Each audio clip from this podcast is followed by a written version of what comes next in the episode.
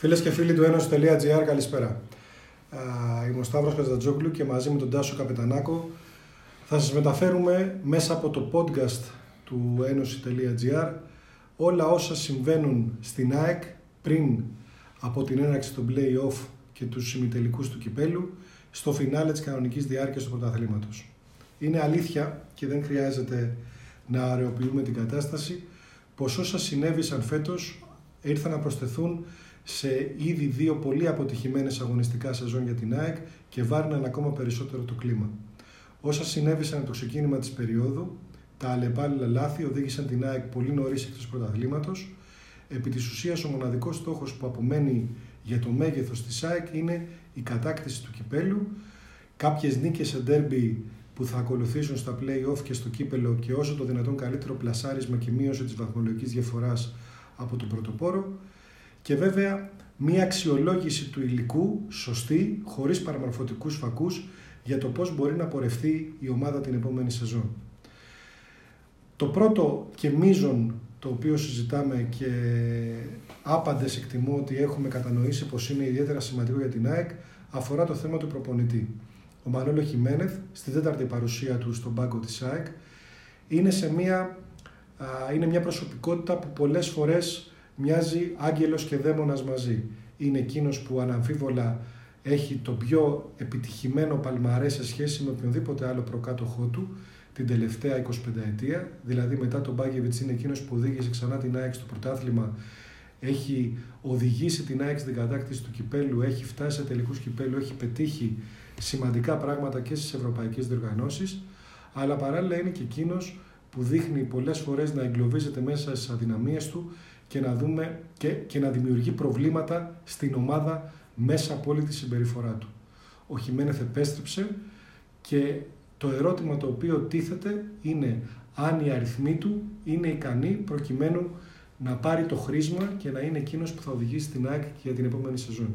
Τάσο, τι λες; Μανώλο Χιμένεθ έφτασε, κοντεύει μάλλον, το τρίμηνο στον πάγκο της ΑΕΚ. Ε, στα παιχνίδια που έχει δώσει 18 τον αριθμό. Έχει 9 νίκες, 3 οπαλίες, 6 ήττες, 25-21 γκολ και πέραν από το καλό ξεκίνημα δεν ε, έχει αφήσει καλή γεύση η παρουσία του ή η όποια δουλειά του. Βεβαίως υπάρχει πάντα ο αστερίσκος των πολλών απουσιών κάθε φορά τραυματισμούς και τιμωρίες, που είναι πάντα ένα δεδομένο στο τραπέζι το οποίο δεν το ξεχνάμε και για το οποίο ο ίδιος κάνει κουβέντα και στην πρόσφατη συνάντηση που είχε με τον Δημήτρη Μελισανίδη τόνισε ότι με τις επιστροφές που παικτών που αναμένονται ε, η ΑΕΚ θα μπει στα play-off πολύ πιο γεμάτη και περιμένει και ο ίδιος πολύ πιο δυνατή και αποτελεσματική. Ε, ο Μανώλο Χιμένεθ παρέλαβε τη σκητάλη από τον Μάσιμο Καρέρα, ο οποίος φέτος μέτρησε συνολικά 21 μάτς μαζί με το χαμένο τελικό, ο οποίος μπορεί να ήταν για την περασμένη σεζόν, αλλά ουσιαστικά είναι από το καλοκαίρι και μετά.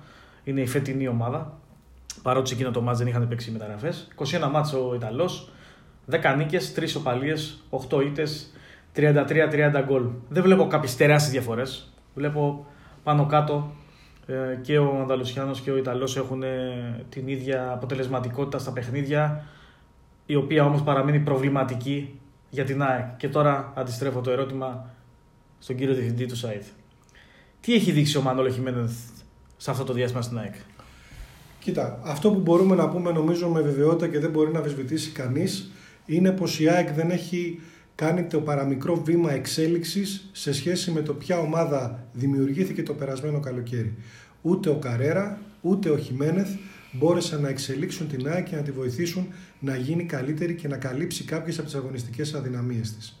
Είναι δεδομένο ότι η ΑΕΚ, και νομίζω το λέει κάθε καλοπροαίρετος κριτής της κατάστασης, η ΑΕΚ έχει ένα αξιόλογο ρόστερ, ειδικά μεσοεπιθετικά, παίκτες με ικανότητες στη δημιουργία, παίκτες που μπορούν με μία και μόνο ατομική ενέργεια να κάνουν πράγματα, δεν έχει καταφέρει ποτέ να γίνει ομάδα. Και άρα αυτό είναι το μεγάλο ζήτημα που δημιουργεί πάρα πολλά τεράστια προβλήματα στην άμυνα και, και εμφανίζει αυτή την, την περίεργη εικόνα. Όταν ο απολογισμός είναι σε 30 μάτς να έχει δεχτεί ΑΕΚ 51 γκολ, αναφέρομαι στα 21 μάτς του Καρέρα και στα 18 με συγχωρείτε του Χιμένες, κοντά, κοντά στα 40 μάτς λοιπόν να έχει δεχτεί ΑΕΚ 51 γκολ, είναι πάρα πολύ μεγάλος αριθμός. Ειδικά στο ελληνικό ποδόσφαιρο, μάλιστα, που ξέρουμε ότι για μια ομάδα που στείνεται εξ αρχής, το πρώτο και βασικό στοιχείο για να μπορέσει να κάνει μια επιτυχημένη πορεία είναι να μπορέσει να κρατάει την άμυνά της όπως έκανε και η ΑΕΚ το 2018, φτάνοντας στην κατάκτηση του πρωταθλήματος.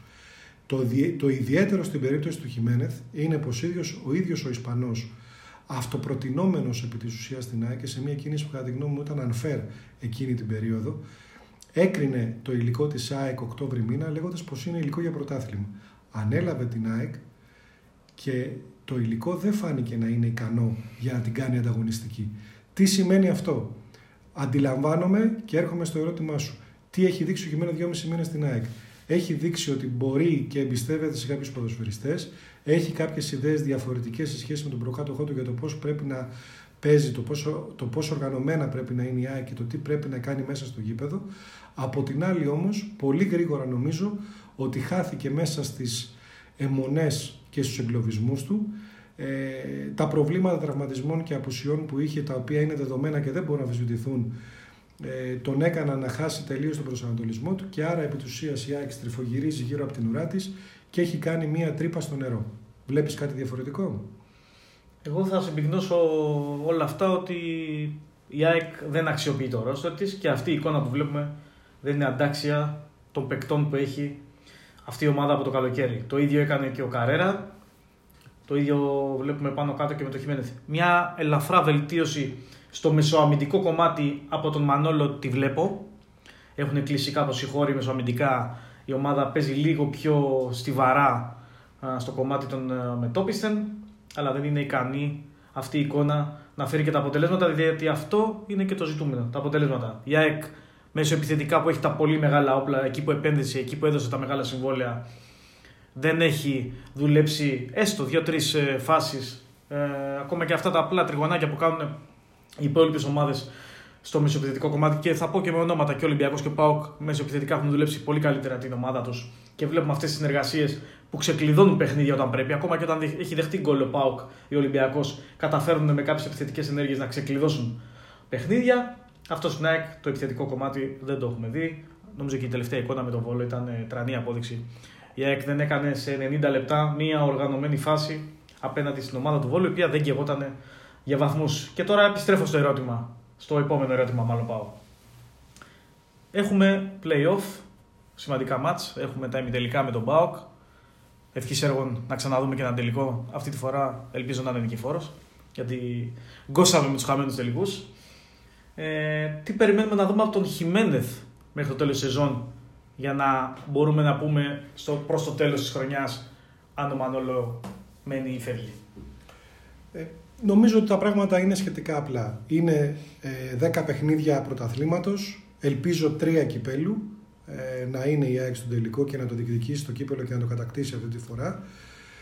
Είναι παιχνίδια που θα έχουν πολύ ψηλότερο δίκτυο δυσκολίας από αυτά που θεωρούμε του μέσου όρου με τον Απόλλωνα, τη Λαμία, το Βόλο ή οποιαδήποτε άλλη ομάδα. Χωρίς αυτά όμως, ακόμα και αυτά να, είναι, ε, να συνοδεύονται πάντα με επιτυχίες για την ΑΕΚ. Αυτά που δεν κερδίζει η ΑΕΚ. Αυτά, ούτε αυτά κερδίζει η ΑΕΚ. Το ζήτημα όμως είναι ότι εδώ πάει σε match derby, όπου ε, ήδη τις προηγούμενες μέρες και μέσα από το enos.gr αλλά και μέσα από άλλες ιστοσελίδες και εφημερίδες παρουσιάστηκαν οι αριθμοί της ΑΕΚ στη διάρκεια μόνο της τρέχουσας περίοδου που είναι απελπιστικοί.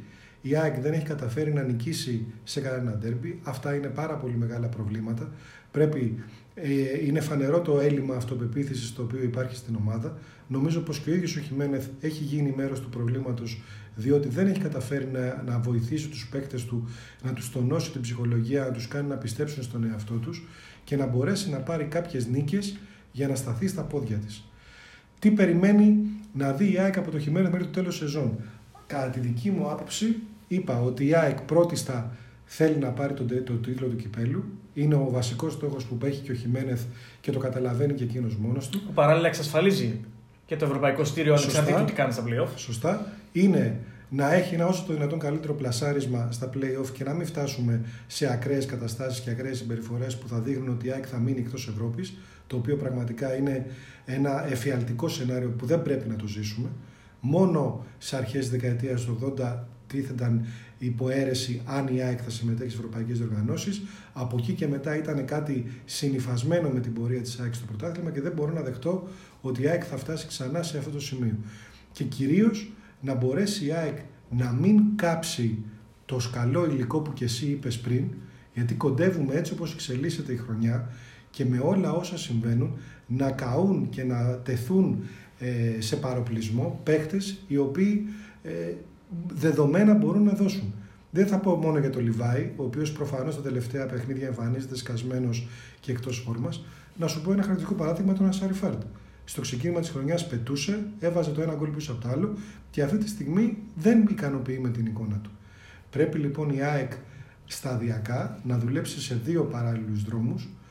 Ο ένας είναι να σώσει ό,τι μπορεί για την τρέχουσα σεζόν και ο δεύτερος είναι να μπορέσει να δημιουργήσει τις προϋποθέσεις για να, για να κρατήσει μια καλή βάση που θα πατήσει για την επόμενη σεζόν. Μπορεί ο Χιμένεθ να συμβάλλει σε αυτό; Αυτό είναι το πρώτο ερώτημα για το αν μπορεί να γίνει και το δεύτερο που θέλω τη γνώμη σου είναι αν εσύ κρίνεις από το παρελθόν και από την τωρινή παρουσία του Ισπανού, αν είναι ο ιδανικός που θα φτιάξει την ΑΕΚ που θα μπορέσει, αν όχι την επόμενη σεζόν, τη μεθεπόμενη, να μπει στο νέο της σπίτι στο παλάτι της Αγίας Σοφιά. Ε, τέταρτη παρουσία του Μανόλο και ήρθε κάτω από συγκεκριμένες συνθήκες όπως έχει έρθει πάνω κάτω και όλες τις υπόλοιπες φορές. Ήρθε ως ένας άνθρωπος, ένας κασκαντέρ, να σώσει μία σεζόν. Μία χρονιά έμεινε καλοκαίρι επί Μελισανίδη ήταν το καλοκαίρι του 2017, τότε που η ΑΕΚ είχε συμφωνήσει με έναν άλλο προπονητή. Να λέμε και την όλη αλήθεια, αλλά εκτίμησε ο Μελισανίδης ότι η πορεία του Μελισανίδη και το, του Χιμένεθ, συγγνώμη, και το εξάμεινο ε, τη σεζόν του 16-17 ε, ήταν αρκετά για να κρατήσουν τον Χιμένεθ. Τον κράτησε και η ΑΕΚ το 17-18 έκανε μια πολύ καλή σεζόν, επέστρεψε στο πρωτάθλημα, το κατέκτησε, έκανε μια εξαιρετική ευρωπαϊκή πορεία ε, και έφτασε μέχρι τον τελικό του κυπέλου Άρα ήταν ιδανικός για συγκεκριμένες συνθήκες ο Μανώλο Χιμένεθ. Για μια ΑΕΚ που μπαίνει σε ένα νέο γήπεδο, που σημαίνει ότι είναι μια χρονιά σταθμός. Μια συνθήκη που θα τη θυμούνται όλοι. Θα πω ότι περισσότερο ο Μελισανίδης ψάχνει κάτι άλλο, κάτι διαφορετικό, κάτι το οποίο θα πείθει. Καλός κακός ο Μανώλο είναι ένας άνθρωπος του κλαμπ, man of the club που λένε και στην Αγγλία. Αλλά τίθεται πολλές φορές ένα αμφιβόλο κατά πόσο μπορεί να στηρίξει τη δουλειά του και την ε, ομάδα που έχει σε βάθος χρόνου. Ε, ο Ήρεμος Χιμένεθ είναι πολύ καλός προπονητής, ξέρει και να δουλεύει σωστά αλλά και να παρεμβαίνει στα παιχνίδια.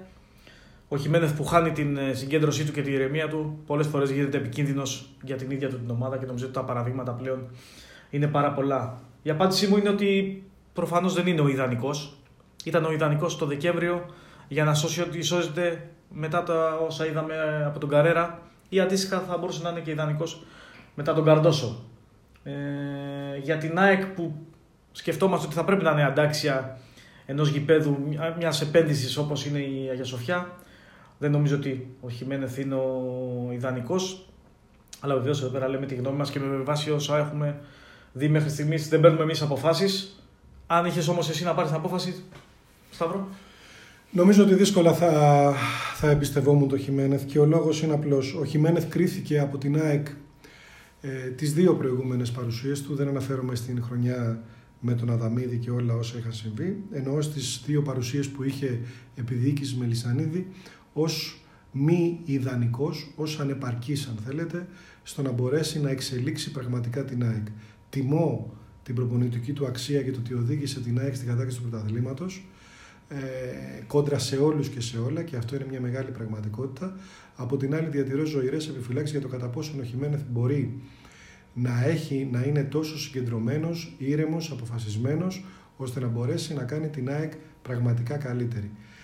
Πριν φτάσουμε όμως σε αυτό και εκεί νομίζω ότι είναι ένα σημείο κλειδί όλης της διαδικασίας θα πρέπει η ΑΕΚ να αποφασίσει τι θέλει να κάνει. Ο Χιμένεθ εκφράζει προπονητικά ένα συγκεκριμένο τρόπο παιχνιδιού. Είναι ένας προπονητής δηλαδή ο οποίος θέλει πρώτιστα το αποτέλεσμα, προτιμά να μην χάσει παρά από το να ρισκάρει να κερδίσει, δεν διστάζει να δώσει ευκαιρίες σε παίκτες νεαρούς ηλικιακά, έχει κάποιες συγκεκριμένες αιμονές ε, με παίκτες που του αρέσουν πολύ, που εξυπηρετούν πιο πολύ το δικό του τρόπο παιχνιδιού. Αν η ΑΕΚ το θέλει αυτό, αν έχει αποφασίσει να πορευθεί με αυτό, τότε ο Ισπανός ας προχωρήσει. Αν περιμένουν από το Χιμένεθ να έρθει και ξαφνικά η ΑΕΚ να παίζει μπαλάρα, να νικάει 5-4 ή 3-2 τα παιχνίδια της, να είναι γκολ και θέαμα, νομίζω πως ο Χιμένεθ δεν είναι ιδανικός. Από την άλλη, πριν από λίγο καιρό και υπήρχε και πάρα πολύ μεγάλος σχολιασμός στο site, ε, είχα γράψει ένα σχετικό κείμενο που έλεγα ότι Μανόλο αγάπη μου έλα και σώσε την ΑΕΚ. Και ο λόγος, μολονότι νομίζω ότι όσοι με έχουν ακούσει σε εκπομπές, στα podcast ή στα blog στο ένωση.gr ξέρουν ποια είναι η άποψή μου για την προπονητική ικανότητα του Χιμένεθ. Δεν άλλαξε κάτι, δεν έχει γίνει καμιά κυβίστηση μεγατόνων. Στη χρονική συγκυρία όμως που βρισκόταν η ΑΕΚ, φαινόταν ο Χιμένεθ και ο τρόπος που έχει να κάνει την ομάδα του πιο αγωνιστική, πιο ανταγωνιστική, πιο, πιο σκληρή. Πιο σκληρή. Πολύ σωστά. Για να μάθει να παίρνει αποτελέσματα. Όλο αυτό λοιπόν φαινόταν εκείνη τη στιγμή ως το ιδανικό προκειμένου να πάει. Και έχω πει πάρα πολλές φορές, έστω και αν αυτό δεν αρέσει σε αρκετούς, ότι για μένα είναι όνειρο ένα πρωτάθλημα με 30 μάτς το 1-0. Δεν ξέρω κατά πόσο είναι εφικτό, αλλά αυτό είναι το όνειρό μου. Τότε μάλλον πρέπει να γυρίσεις ο Σάντος. δεν είμαι αρνητικός. δεν είμαι αρνητικός. Και Σάντος και, και, και το λατρεύω. Γιατί... Πάντως εκείνη η ατάκα που έγραψες φωτογράφιζε την ανάγκη της στιγμής για την ΑΕΚ. Αυτό. Και πρέπει να γίνει ξεκάθαρο. Έτσι. Νομίζω ότι αν κάποιος έκανε τον κόπο να διαβάσει το κείμενο, θα καταλάβαινε ποια είναι η πραγματικότητα και ποια είναι η πραγματικότητα που αντιμετωπίζει η ΑΕΚ. Πρέπει να βρει στρατηγική, πρέπει να βρει σχεδιασμό, αυτά πρέπει να γίνουν από τη διοίκηση και στη συνέχεια να βρουν αυτοί που θα υλοποιήσουν αυτή τη στρατηγική του κλαμπ για να μπορέσει να είναι πραγματικά ανταγωνιστική. Τώρα πε διοίκησης. Θα σου το πω στα ίσα για να μην κουράζουμε και τον κόσμο και να έχουμε ευθείε απαντήσεις. Ο Μελισανίδης τι έχει στο μυαλό του για το Χιμένεθ; Γιατί είναι ο άνθρωπος που αποφάσισε μόνος του το Δεκέμβριο, κόντρα σε όλους τους συνεργάτες του που του λέγανε κάτι διαφορετικό, του προτείνανε άλλους προπονητές, αποφάσισε ο ίδιος να φέρει το Χιμένεθ. Τώρα ο Δημήτρης Μελισανίδης, έχοντας και αυτή την εικόνα της δουλειάς των 2,5 μηνών από τον Χιμένεθ, τι πιστεύεις ότι έχει στο μυαλό του ή τι γνωρίζεις ότι έχει στο μυαλό του; Νομίζω ότι ο Μελισανίδης ε, πήρε πάρα πολύ μεγάλο μερίδιο ευθύνης σχεδόν αποκλειστικά θα έλεγα πάνω του για την επιστροφή του Χιμένεθ ξανά στον πάγκο της ΑΕΚ. Ο λόγος που το έκανε αυτό είναι γιατί ακριβώς πόνταρε σε όσα μπορούσε να δώσει, πίστευε ότι μπορούσε να δώσει ο Χιμένεθ προκειμένου να σωθεί η χρονιά. Έτσι κι αλλιώς το πράγμα είχε πάρει πολύ κακή τροπή με τον Καρέρα στον πάγκο, εγώ θα έλεγα από το χαμένο τελικό του κυπέλου ακόμα, Εκεί είχε αρχίσει να στραβώνει το, το πρώτο πράγμα σοβαρό καμπανάκι. Και να δείχνει ότι το πράγμα δεν πάει. Εν πάση περιπτώσει, μετά υπήρξε ένας παραμορφωτικός φακός που ήταν η μεγαλειώδης πρόκριση επί της Βόλσπουργκ, όπως και όταν έγινε. Και η πορεία της Βόλσπουργκ φέτος στην Bundesliga δείχνει πόσο μεγάλη έκπληξη και σημαντική κίνηση ήταν για την ΑΕΚ αυτή. Από ό,τι αποδείχθηκε ήταν φωτοβολίδα της χρονιάς. Αλλά δυστυχώς ήταν φωτοβολίδα. Ο Καρέρα από ένα σημείο και μετά δεν δούλεψε όσο θα έπρεπε, δεν δεν συνέβαλε στη βελτίωση και εξέλιξη της ΕΚ και αυτό οδήγησε στην απομάκρυνσή του καθυστερημένα κατά τη γνώμη μου. Ο Χιμένεθ ήρθε σε μια στιγμή που η ΑΕΚ ήταν ε, χαμένη, προσπάθησε να της δώσει προσανατολισμό. Ο Μελισανίδης αυτό περίμενε. Ε, δεν ξεχνώ. Το βλέπει νομίζω, αυτό το προσανατολισμό; Δεν το βλέπει. Και γι' αυτό πριν από λίγες μέρες θυμάσαι ότι η ρεπορταζεγά είχε καταγραφεί και η συνάντησή τους. Ε, και δεν ήταν βέβαια όπως ο Χιμένεθ θέλησε να παρουσιάσει δύο μέρες μετά ως μια θυμοτυπική συνάντηση. Ο Μελισανίδης. Πάντα οι δηλώσεις του Μανόλο είναι λίγο περίεργες. Ο Μελισανίδης είχε πάει στο σπίτι του Ισπανού, πέντονα προβληματισμένος από την εικόνα που είχε δει στο μάτς Κυπέλου με το Βόλο. Τότε θυμίζω ήταν έξαλλος με τα όσα είχαν γίνει και η ΑΕΚ φλέρταρε μέχρι το τελευταίο λεπτό με έναν πολύ οδυνηρό αποκλεισμό.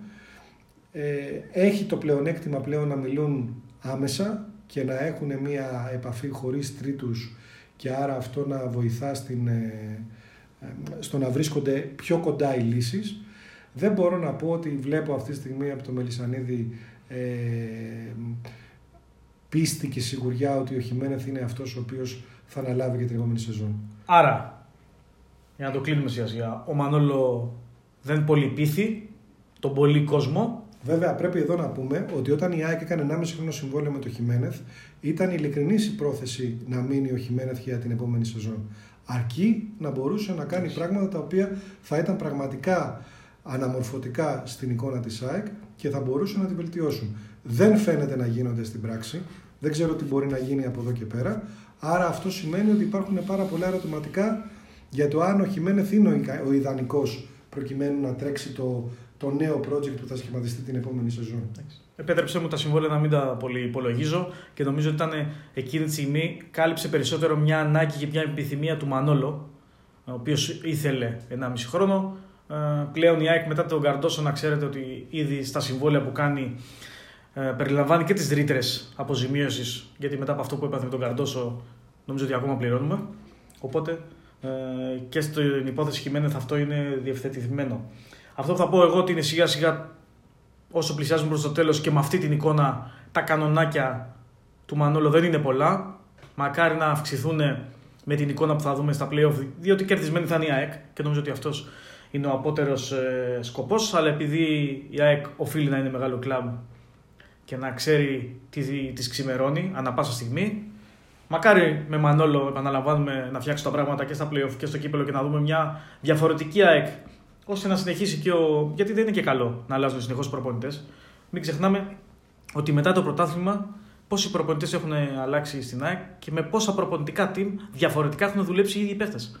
Αυτό είναι εγκληματικό αγωνιστικά για παίχτες, διότι αν βάλουμε το μέσο όρο κάτω, νομίζω ότι κάθε τέσσερις μήνες αλλάζει προπονητικό team η ΑΕΚ. Ε, και θα πάω τη σκέψη ένα βήμα παρακάτω και θα φέρω στα δύσκολα το Σταύρο Κατζατζόγλου. Τι προπονητή χρειάζεται η ΑΕΚ, αν χρειαστεί για την επόμενη σεζόν, η οποία θα, θα πρέπει να έχει απαιτήσεις ανταγωνισμού ε, σε επίπεδο πρωταθλητισμού. Νομίζω ότι αν σε κάποιους φαίνεται δύσκολη η απάντηση, σε μένα είναι η πιο εύκολη. Και είναι και το πρώτο podcast το οποίο είχα, είχε σχηματιστεί και είχε ανέβει εδώ ε, στη συγκεκριμένη νότα του ένωση.gr. Κατά τη γνώμη μου, η ΑΕΚ πρέπει και χρειάζεται να βρει το νέο Μπάγεβιτς. Μην αρχίζει πάλι ο καθένας και βάζει στο μυαλό του Μπάγεβιτ έφυγε το 96, τι έγινε στον Ολυμπιακό και όλες αυτές τις ιστορίες. Ποια στοιχεία δηλαδή να κρατήσουμε από τον Μπάγεβιτ που εννοείς; Αυτό το οποίο χρειάζεται η ΑΕΚ λοιπόν είναι ένα προπονητή ο οποίος θα είναι όπως ήρθε ο Μπάγεβιτ το 1988. Φιλόδοξος, ιδανικά θα ήταν να είχε και συναισθηματικό δέσιμο με την ομάδα, αλλά εν πάση περιπτώσει να έχει τουλάχιστον μια γνώση της ελληνικής πραγματικότητας θα ήταν θεμητό να είναι φιλόδοξος, ικανός και να μπορέσει μέσα από τη δουλειά του στην ΑΕΚ να εξελιχθεί ο ίδιος και να εξελίξει και την ομάδα. Αυτό το οποίο πολλοί λησμονούν και χάνονται είναι ότι η ΑΕΚ του 88-96 ήταν μια ομάδα η οποία κάθε χρόνο ανέβαινε και κάποια σκαλιά. Το ποδόσφαιρο προφανώς και άλλαξε, δεν είναι εύκολο να δημιουργείς και να κρατάς παίκτες εκείνης της ποιότητας που είχε που είχε φέρει η ΑΕΚ. Δεν είναι πάντα εύκολο να βρίσκεις ταλεντάρες όπως είχαν έρθει τότε ο Τσιάρτας, ο Κασάπης, ο Τματζίδη, ο Κωστής. Μην τα συζητάμε τώρα, τα έχουμε πει και τα έχουμε χιλιοαναλύσει. Ωστόσο, χρειάζεσαι ένα προπονητή ο οποίος θα εξελίσσει την ομάδα του. Είναι πολύ χαρακτηριστικά τα παραδείγματα τα οποία υπάρχουν γύρω μας σε σχέση με τις, με τις ομάδες που πήραν τα πρωταθλήματα τα τελευταία χρόνια στην Ελλάδα. Ο Χιμένεθ του 18 ήταν ένας προπονητής ο οποίος κατάφερε να μην εξελίξει αγωνιστικά την ΑΕΚ, αλλά να της δώσει το χαρακτήρα. Αυτό που τότε και εσύ νομίζω ήσουν από αυτούς που πολύ συχνά το ονόμαζαν refuse to lose. Μια ομάδα η οποία ήταν αρνιόταν να χάσει. Αυτό ήταν μια πραγματικότητα. Μετά ήρθε... Και όχι απλά το λέγαμε, το έδειχνε. Το έδειχνε. Ήρθε ο Πάοκ του Λουτσέσκου. Έκανε εκπληκτικά πράγματα. Πήρε το double, πρωτόγνωρα πράγματα για την ιστορία του Πάοκ. Κατάφερε να είναι μια ομάδα του Λουτσέσκου την οποία την αναγνώριζες ακόμα και αν σου κλείναν τα μάτια και βγάζαν άλλες φανέλες, καταλάβαινες στην ομάδα του Λουτσέσκου με συγκεκριμένο τρόπο παιχνιδιού. Το ίδιο ο Ολυμπιακός του Μαρτίνς. Πιο επιθετικός, διαφορετικός. Δείτε όμως ότι ο Ολυμπιακός έχει έναν κορμό τον οποίο το δουλεύει επί, επί της ουσίας τρία συνεχόμενα χρόνια και κάνει κάποιες προσταφαιρέσει. Ο Μαρτίνη έχει συγκεκριμένο τρόπο. Είναι μια ομάδα που ξέρει τις δυνατότητές της στις τιμένες μπάλες, ξέρει τις αδυναμίες της, προσπαθεί να μακιγιάρει αδυναμίες και να ε, να βγάλει στην επιφάνεια κάθε δυνατότητα ποδοσφαιριστή είναι μια ομάδα που φέρει φαρδιά πλατιά την ταυτότητα του προπονητή. Ένα προπονητή που φλερτάρε δύο-τρεις φορές με την απόλυση. Σωστά. Γιατί όλα κρέμονται σε μια πολύ λεπτή Ισχύει όμως το ποδόσφαιρο και ειδικά στην ελληνική πραγματικότητα. Για να έρθουμε λοιπόν στο ερώτημα το τι προπονητή χρειάζεται η ΑΕΚ, επειδή ακριβώς μιλάμε και για ένα κλαπ το οποίο δεν είναι τόσο οργανωμένο βαθιά όπως είναι ο Ολυμπιακός ή όπως είναι ο ΠΑΟΚ με 150 νοματέους γύρω-γύρω, αλλά είναι μια ομάδα που έχει προσωποπαγή διοίκηση, λίγα στελέχη τα οποία πλέον προσπαθεί να εμπλουτίσει με την είσοδο του Γιάννη του Παπαδημητρίου, του Στάθη Ταυλαρίδη. Στάθη Ταυλαρίδη, δίπλα Σφιχ- στον σφιχτές Παναγιώτη ομάδες. Παπαδέ. Αλλά είναι ένα, ένα μικρό γκρουπ ανθρώπων που βρίσκονται γύρω από τον προπονητή. Ο προπονητής στην ΑΕΚ δεν πρέπει να είναι απλά αυτός που επιλέγει την εδεκάδα, αλλά μια προσωπικότητα που θα μπορεί να είναι σημαντική στη λειτουργία και στην καθημερινότητα του κλαμπ. Ο Χιμένεθ Τύπου μάνατζερ. τύπου manager. Πολύ Αγγλία. σωστά. Πολύ σωστά. Τύπου manager στην Αγγλία. Αυτό απαιτεί ο ίδιος ο Όπως ήταν και ο προπονητής. Μπάγκεβιτς που είχε ε, σημαίνοντα ρόλο γενικότερα στο κλαμπ. Και σε άλλες εποχές βέβαια. Ο Μπάγκεβιτς, μην ξέραμε ότι ήταν διοίκηση πάνω από τις διοικήσεις. Αλλά αυτά λέω ότι δεν γίνονται κάθε φορά. Δεν γίνεται να βρεις τον Μπάγκεβιτς πρώην ποδοσφαιριστή και μάλιστα τέτοιας κλάσης και μετά να γίνει Αυτά προπονητή είναι- και να είναι τόσο. Αυτά δεν μπορεί να τα πετύχεις κάθε χρόνο. Once Η ΑΕΚ in a Το life. δοκίμασε, το δοκίμασε με το Δέλα, δεν βγήκε τελικά το project. Το δοκίμασε σε βαθμό με τον Κετσπάγια, δεν δούλεψε, ενώ με πρώην παιδιά της, τα οποία δεν μπόρεσαν να, να λειτουργήσουν υπό το βάρος των προσδοκιών που υπάρχουν. Νομίζω ότι η ΑΕΚ χρειάζεται να βρει έναν προπονητή τον οποίο θα τον εμπιστευτεί, αλλά πριν τον εμπιστευτεί θα πρέπει να είναι πολύ ξεκάθαρο στη διοίκηση τι θέλει να πετύχει μαζί του και πολύ ξεκάθαρο αν αυτός ο προπονητής έχει τις ικανότητες. Αν η ΑΕΚ θέλει να πάρει να είναι μέσα στο πρωτάθλημα με οποιοδήποτε αγωνιστικό κόστος και φέρνει τον Καρντόσο για να κάνει build-up και να κάνει θεωρίες ποδοσφαιρικές, τότε είναι νομοτελειακό ότι πάμε σε ακόμα μια σεζόν αποτυχίας. Πρέπει να είναι συγκεκριμένα αυτά που είναι τα ζητούμενα για να μπορεί να υπάρχει και ένας ο οποίος θα δώσει τις σωστές απαντήσεις. Εγώ θα πω. Δεν θα μιλήσω για τις ανάγκες της ΑΕΚ. Θα μιλήσω για τις ανάγκες του ελληνικού πρωταθλήματο. Και από ό,τι έχω διαπιστώσει, στο ελληνικό πρωτάθλημα πάνω κάτω η επιτυχία έχει συγκεκριμένα χαρακτηριστικά.